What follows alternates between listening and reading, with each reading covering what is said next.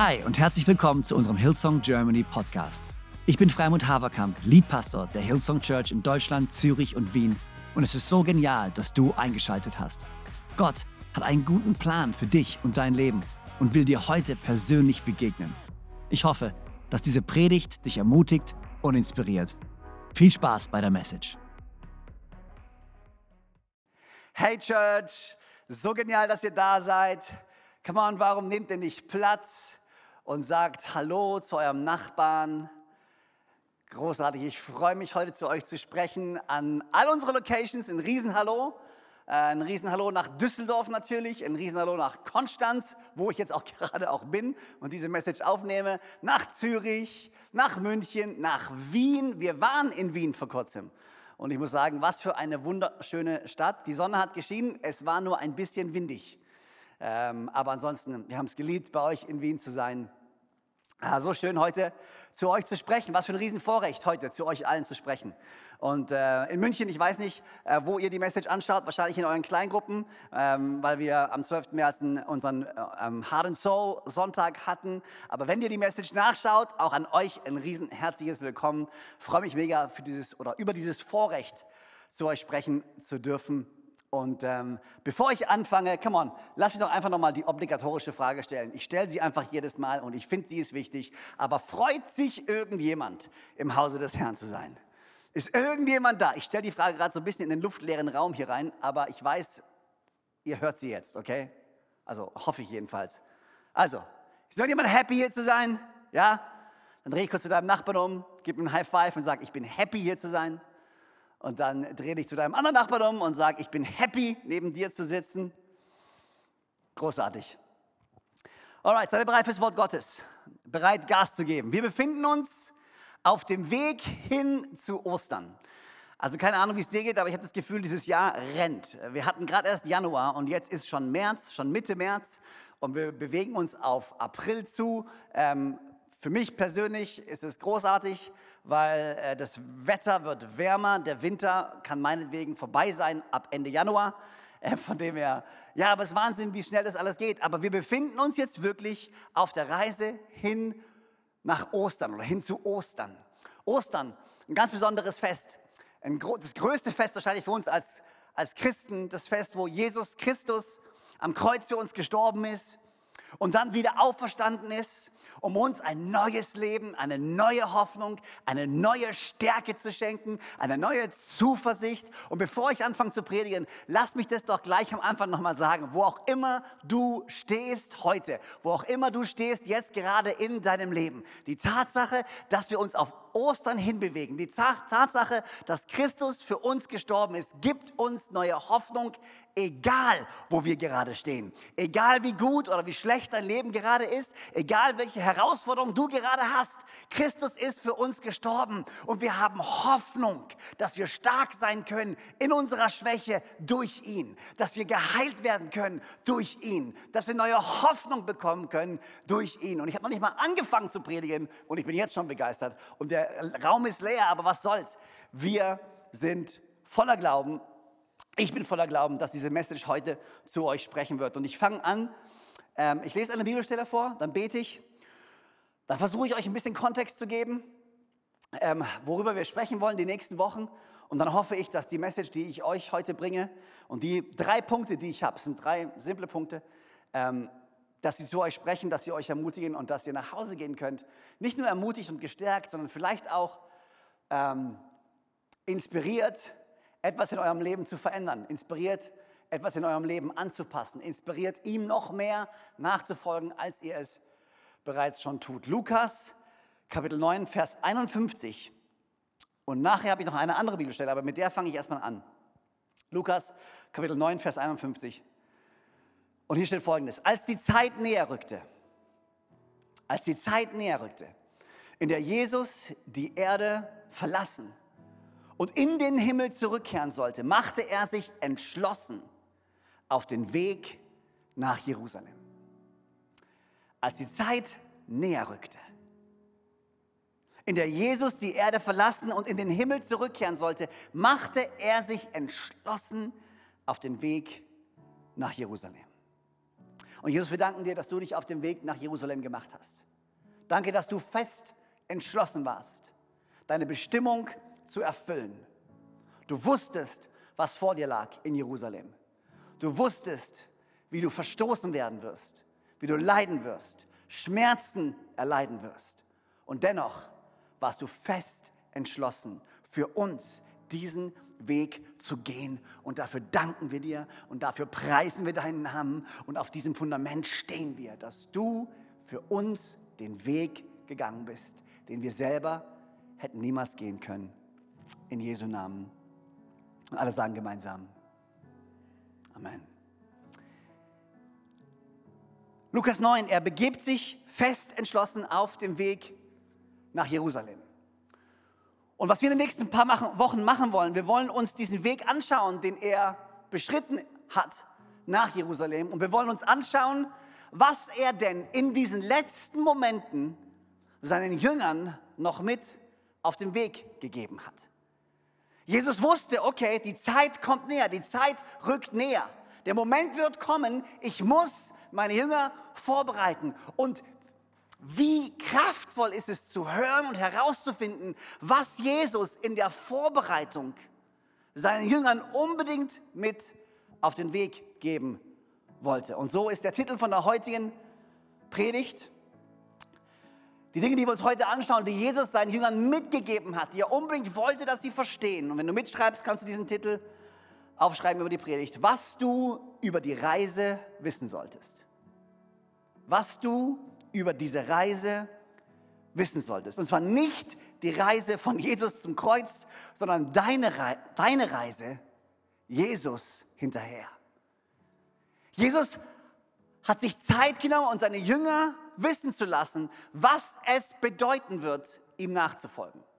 Um ein bisschen Kontext zu geben, wir sind Lukas Kapitel 9 und er macht sich auf den Weg und er weiß, dass der Zeitpunkt näher rückt. Er weiß, dass die Verfolgung kommen wird. Er weiß, dass seine Jünger extremst herausgefordert werden. Und je näher der Tag kam, desto mehr versuchte er, seine Jünger darauf vorzubereiten, was es wirklich bedeutet, ihm nachzufolgen. Er fängt an, ihr Leben zu adressieren. Er fängt an, ihr Herz zu adressieren. Er fängt an, in ihr Leben hineinzusprechen, weil er wusste, wenn ich mein Leben hingebe am Kreuz und wenn Sie anfangen, mir nachzufolgen und weiterhin mir nachfolgen, dann werden Sie extrem herausgefordert werden. Dann werden Sie verfolgt werden. Dann werden Sie es nicht immer leicht haben. Und es ist mir wichtig, Ihnen ein paar Dinge mitzugeben. Er kommt gerade aus einer Zeit, wo wir kennen die, wir kennen die, ähm, die Bibelstellen, oder ich weiß nicht, ob ihr sie kennt, vielleicht auch nicht.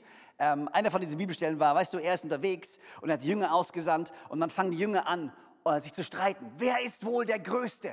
unter uns? Wer ist der Größte unter uns? Und Jesus geht hin und er adressiert es und er sagt, Freunde, es geht nicht darum, wer der Größte ist. Die, die, erste, die Ersten werden die Letzten sein, die Letzten werden die Ersten sein. Es geht nicht darum, wer der Größte ist. Er versucht ihr Herz zu adressieren. Und dann begibt er sich auf die Reise nach Jerusalem und der Weg führt durch Samarien. Und auch so eine witzige, so ein witziger Moment, und ich sage nachher vielleicht noch mehr dazu, er begibt sich auf die Reise nach Jerusalem, die führt durch Samarien. Und die Juden zu dieser Zeit haben einen Umweg gemacht. Es war eigentlich viel kürzer, durch Samarien durchzugehen. Aber die Juden und die Samariter waren nicht wirklich, wie soll ich sagen, das waren jetzt keine Close Buddies irgendwie, okay? Die haben sich nicht so wirklich gemocht. Also haben die Juden immer einen riesen Umweg gemacht, um nicht durch Samarien durchgehen zu müssen. Aber Jesus hat gesagt, auf dem Weg zum Kreuz, wo ich eh schon angefeindet werde, werde ich jetzt noch durch Samarien durchgehen. Und er hat ein paar Jünger vorgeschickt, um herauszufinden, wo er vielleicht schlafen kann, wo er vielleicht unterkommen kann. Ähm, und das könnt ihr nachlesen im Kapitel 9. Und ähm, er wird, oder es wird ihm kein Unterschlupf gegeben. Sie fragen, hey, kann Jesus bei euch pennen? Und die Samariter sagen, nein, auf gar keinen Fall kann er bei uns pennen. Daraufhin kommen die Jünger zu ihm und sagen, hey, Jesus, sollen wir Feuer vom Himmel rufen, um sie zu verzehren, weil sie dich, weil sie dir keine Gastfreundschaft gezeigt haben?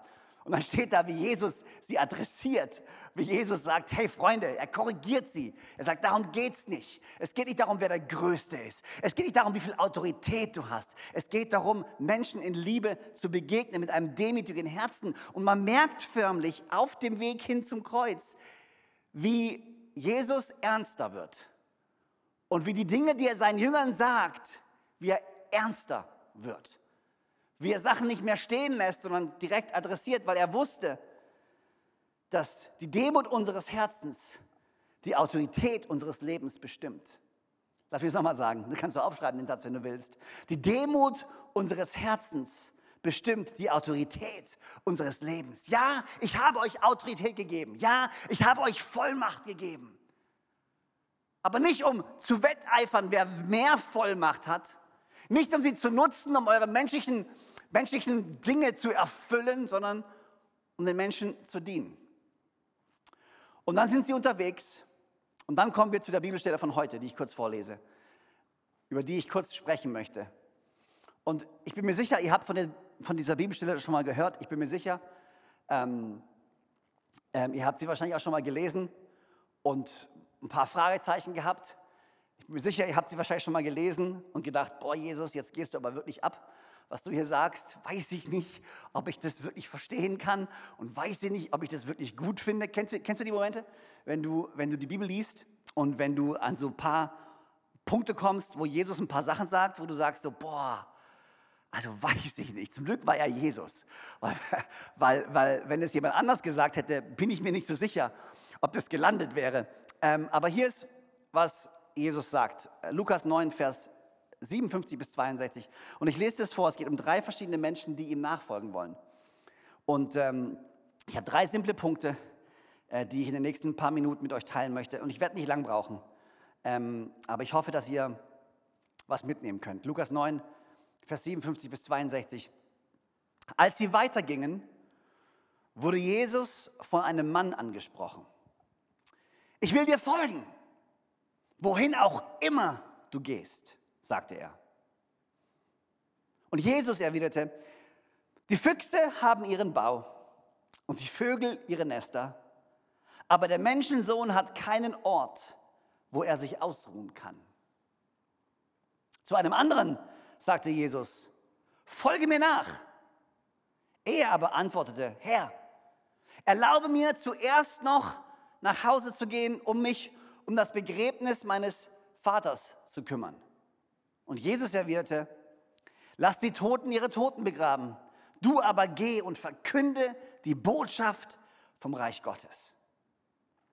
Wieder ein anderer sagte, ich will dir auch nachfolgen, Herr. Ehrlich, ich will dir nachfolgen, aber erlaube es mir, dass ich zuerst noch von meiner Familie Abschied nehme. Und Jesus erwiderte, Wer die Hand an den Pflug legt und dann zurückschaut, ist nicht brauchbar für das Reich Gottes. Wer die Hand an den Pflug legt und dann zurückschaut, ist nicht brauchbar für das Reich Gottes. Keine Ahnung, wie es dir geht, aber ich lese diese Worte, ich lese, lese, diese Antworten, die Jesus diesen Menschen gibt und ich bin ein bisschen verstört. Ich bin ein bisschen herausgefordert. Das passt nicht unbedingt zu diesem Jesus, den ich bisher kannte, der, der Menschen liebt, der geduldig ist, der sanftmütig ist und auf einmal scheint Jesus aber wirklich irgendwie das Feuer hochzudrehen und Leute mehr herauszufordern als jemals zuvor. Was wir verstehen müssen, ist, Jesus spricht davon, was es uns kosten wird, ihm nachzufolgen.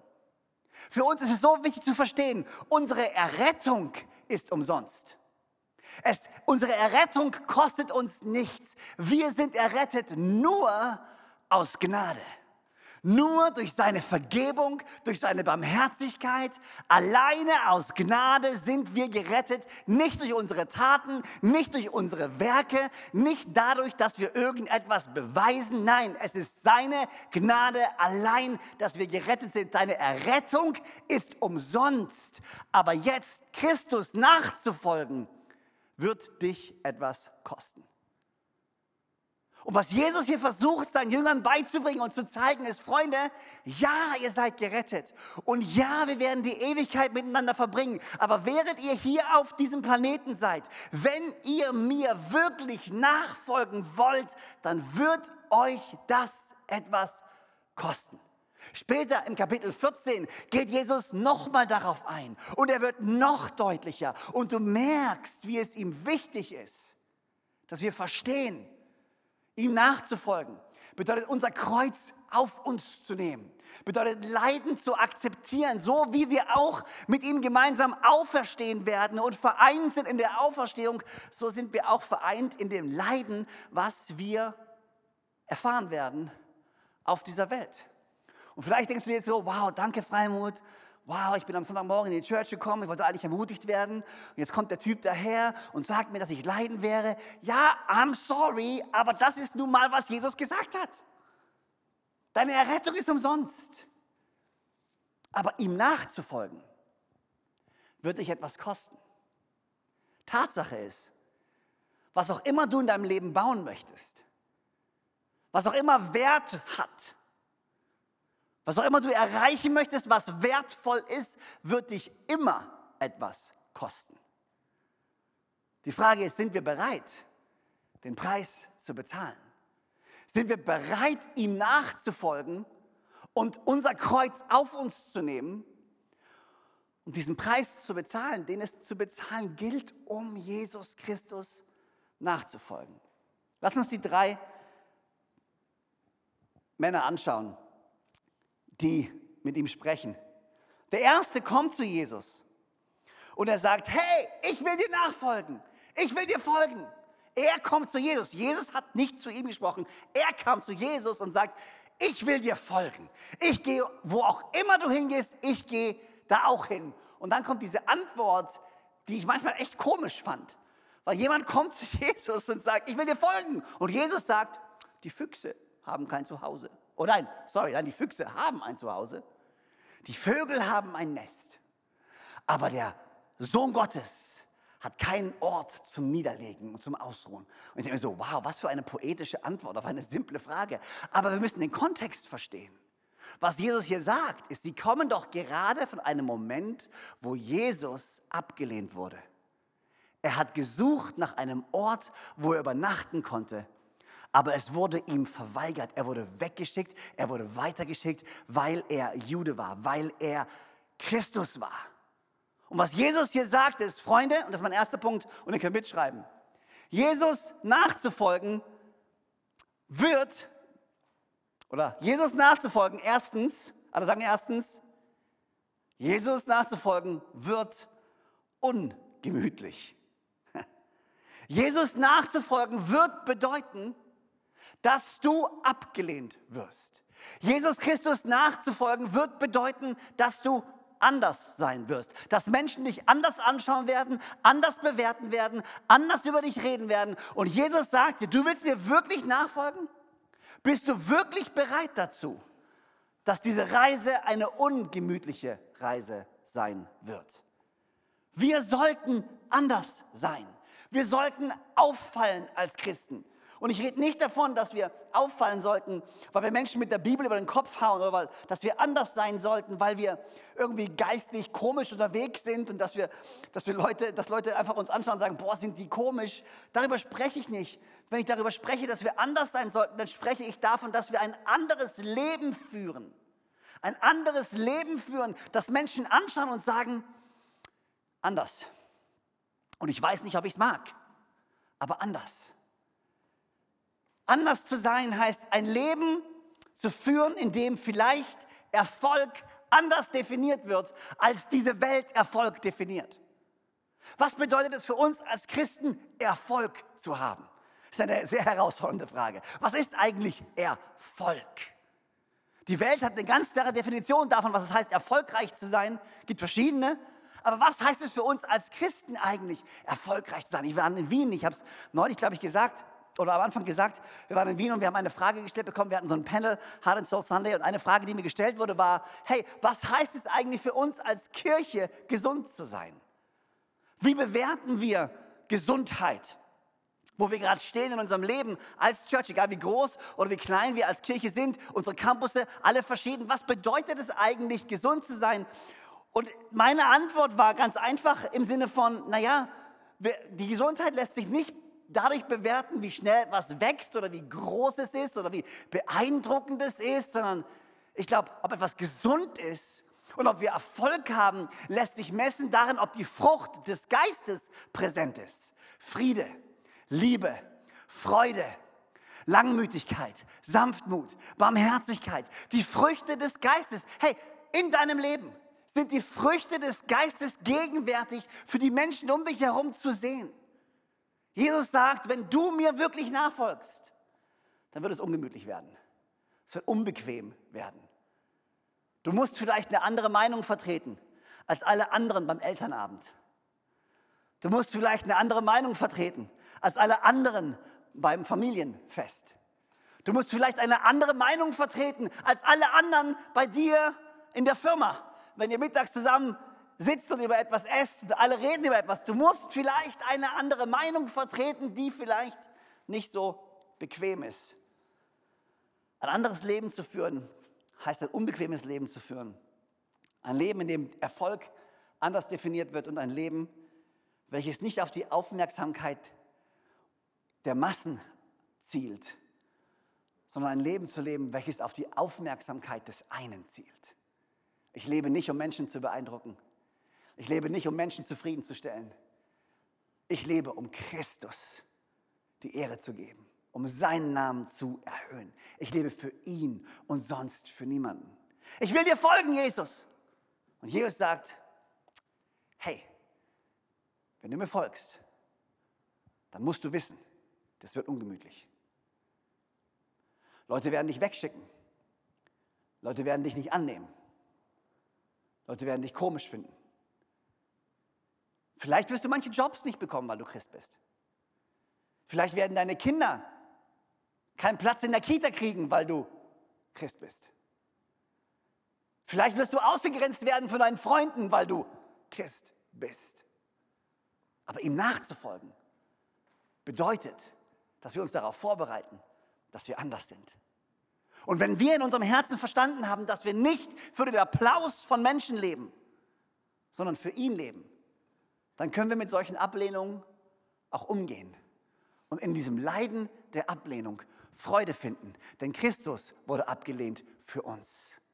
Aber wegen der Freude, die vor ihm lag, ging er ans Kreuz für uns. Und wegen der Freude, die vor uns liegt, und wegen der Botschaft, die wir haben, können auch wir dieses unbequeme Leben führen. Der zweite Mann, der kommt, sagt, hey, ich will dir folgen. Oder vielmehr, nee, warte mal. Der erste sagt, ich will dir folgen. Der zweite steht direkt daneben. Jesus dreht sich um und Jesus sagt zu ihm, hey, folge du mir nach. Und seine Antwort ist, alles klar, ich will dir folgen, aber bitte, ich muss erst noch das Begräbnis von meinem Dad organisieren und dann folge ich dir nach. Und Jesus gibt eine Antwort, von der ich denke, wow, lass die Toten die Toten begraben. Also keine Ahnung, also als Pastor ist das vielleicht eine schlechte, also kein pastoraler Rat, den du geben möchtest, okay? Ganz ehrlich, ich dachte, Jesus, du musst doch Trost spenden. Wie kannst du sagen, lass die Toten die Toten begraben? Du verkündige die Botschaft des Königreich Gottes. So, wow, okay, next level, Jesus. Aber wenn du ein bisschen liest, ein paar Kommentare liest und dich damit beschäftigst, dann stellst du fest, dass dieser Mann gar nicht darüber gesprochen hat, dass sein Vater gerade gestorben war. Sondern, weil wenn sein Vater gerade gestorben wäre, wäre er gar nicht da gewesen. Sondern in der jüdischen Brauch oder in der jüdischen äh, Kultur ist es extrem wichtig, ein hoher Wert, dass der älteste Sohn ist verantwortlich für das Begräbnis, wenn der Vater dann stirbt, muss es organisieren und empfängt dann das Erbe. Und was Theologen hier sagen ist, es ist nicht, dass der Vater gerade gestorben war. Was dieser Mann sagt ist, warte noch einen kleinen Moment, bis mein Vater irgendwann dann gestorben ist. Und wenn mein Vater dann gestorben ist und wenn ich dann alles organisiert habe und wenn ich dann das Erbe empfangen habe, was mir zusteht, dann werde ich dir nachfolgen. Weil, wisst ihr, die standen wahrscheinlich ziemlich nah beieinander und der Kerl hat zugehört, was Jesus zum ersten Typen gesagt hat. Füchse haben Höhlen und Vögel haben Nester, aber ich habe nichts zum Hinlegen, es wird unbequem. Und er hat sich wahrscheinlich gedacht, uh, uh, uh, es wird unbequem. Aber ich habe eine Idee. Ich warte, bis ich etwas erbe und dann habe ich Sicherheit und dann kann ich, Jesus, ich kann dir das Holiday Inn bezahlen, okay? Auf dem Weg nach Jerusalem von dem Erbe, was ich habe. Deine Ministry, dein Dienst wird so viel leichter werden. Warte einfach noch, bis ich mein Erbe habe, bis alles sicher ist, bis ich meine Finanzen habe und dann folge ich dir nach. Und Jesus sagt, nein, Lass die Toten die Toten begraben. Was er sagt, lass die, die sich mit irdischen Gütern beschäftigen, sich mit irdischen Gütern beschäftigen. Aber du verkündige die Botschaft des Königreichs Gottes. Wir leben in einem anderen Königreich. Andere Dinge sind wichtig für uns. Andere Dinge sind entscheidend für uns. Und er sagt, wo liegt deine Sicherheit? Und hier ist mein zweiter Punkt. Alle sagen zweitens. Das erste ist, ihm nachzufolgen wird unbequem. Das zweite ist, ihm nachzufolgen wird nicht immer sicher sein. Es wird nicht immer sicher sein. Warte noch einen kleinen Moment. Lass mich, lass mich, weißt du, lass mich einfach, lass mich doch einfach warten, bis mein Vater stirbt. Ich meine, hey Jesus, vielleicht kannst du auch nachhelfen, dass er schneller stirbt. Ich meine, es liegt in deiner Hand. Du bist, du, du bist der Boss, okay? wenn er schneller stirbt, kann ich ein schnelleres Erbe, kann ich in der. Na, okay, Scherz beiseite. Aber was Jesus hier sagt, ist so: Nee, deine Sicherheit liegt nicht in deinem Erbe. Deine Sicherheit liegt nicht in dem, was du dir ausmalst, was deine Sicherheit ist. Ich bin deine Sicherheit. Und was Jesus hier anspricht und was er dir und mir sagt, ist, hey, mir nachzufolgen wird nicht immer sicher sein. Wird bedeuten, dass man manchmal Entscheidungen treffen muss, die einen aufs Wasser raustragen. Wird bedeuten, dass wir unser Vertrauen nicht auf die Dinge legen, auf die die Welt ihr Vertrauen legt, sondern dass wir einen anderen Ursprung der Sicherheit haben. Andere Dinge geben uns unsere Sicherheit, nicht die Dinge, die wir in dieser Welt finden, sondern die Dinge, die von Gott kommen. Ich frage mich, wo dein Vertrauen wirklich liegt. Wo liegt dein Vertrauen wirklich? So, so, ich meine, Jesus, yay! Ja, okay. Aber wenn Jesus dein Vertrauen ist und dann Dinge schlecht laufen in deinem Leben, keine Ahnung, du deinen Job verlierst, du krank wirst, was auch immer, was auch immer, finden wir sehr schnell heraus, wo unser Vertrauen wirklich liegt.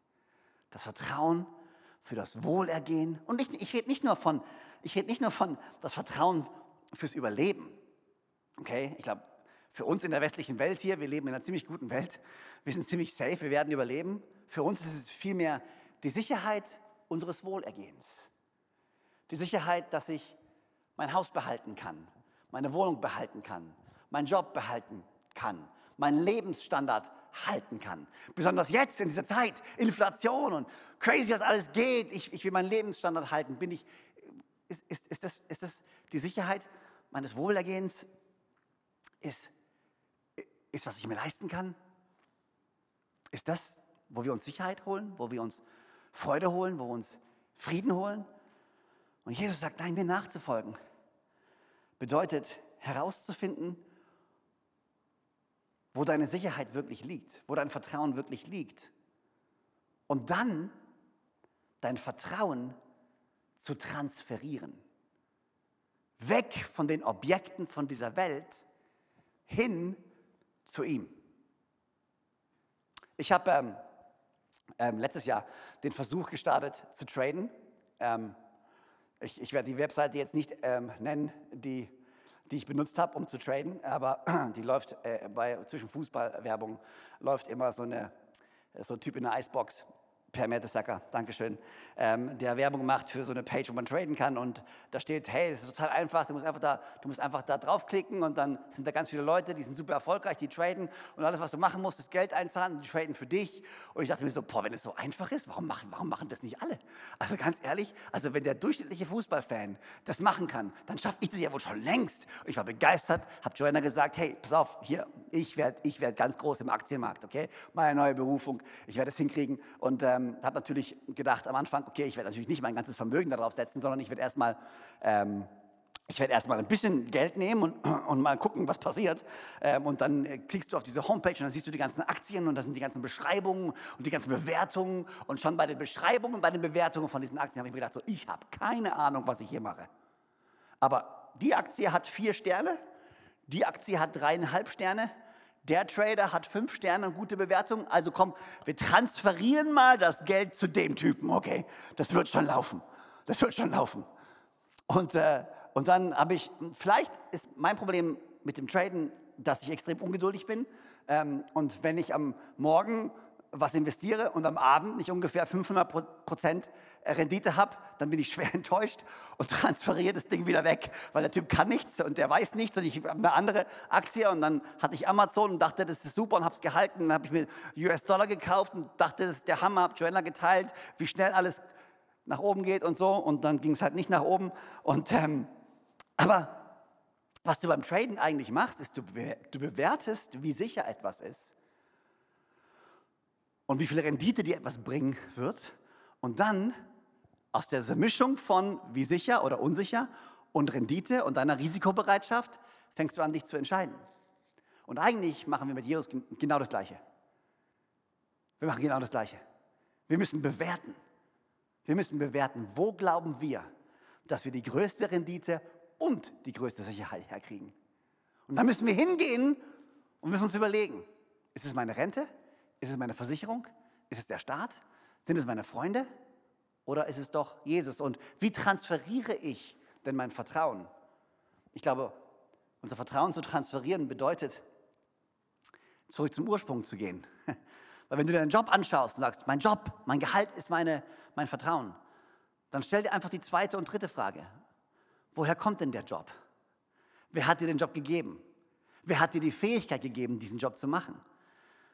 Wer hat, die, wer hat, die, wer hat, wer hat die, die, den Markt so gestaltet, dass es diese Firma überhaupt gibt, damit du, und je, je mehr Fragen du stellst, desto mehr kommst du immer wieder zurück. Im Endeffekt hält Gott alles in seiner Hand. Und unser Vertrauen muss auf ihm liegen. Jesus sagt nicht zu dem Typen, hey, dein Vater ist gestorben, mir doch egal.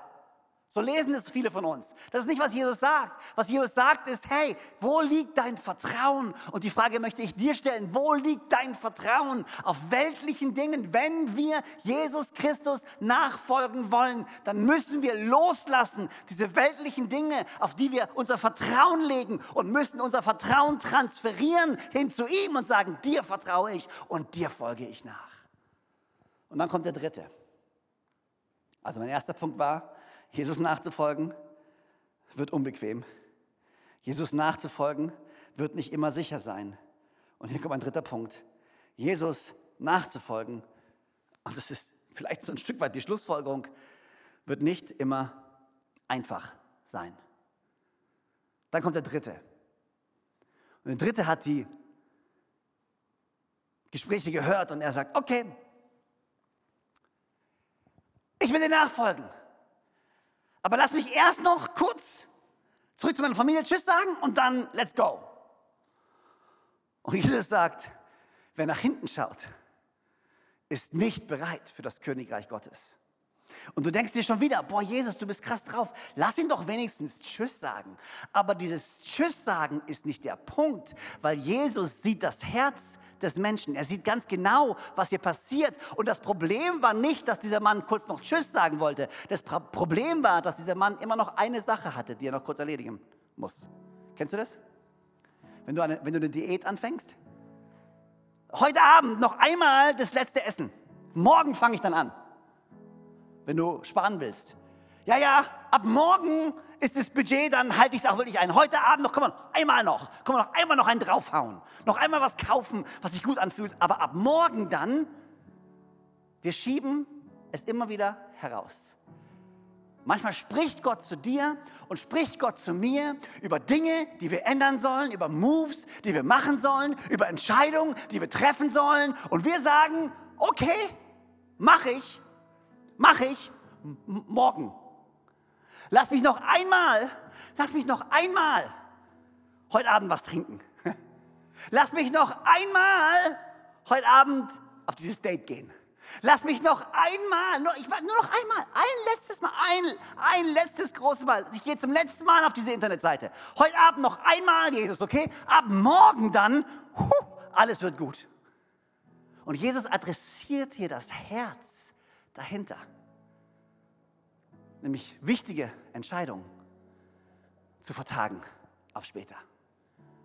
Aber wenn Jesus uns ruft und wenn Jesus zu uns spricht und wenn er sagt, folge mir nach, dann heißt das erstens, dass wir unsere Entscheidungen nicht vertagen sollen. Und das ist schwer.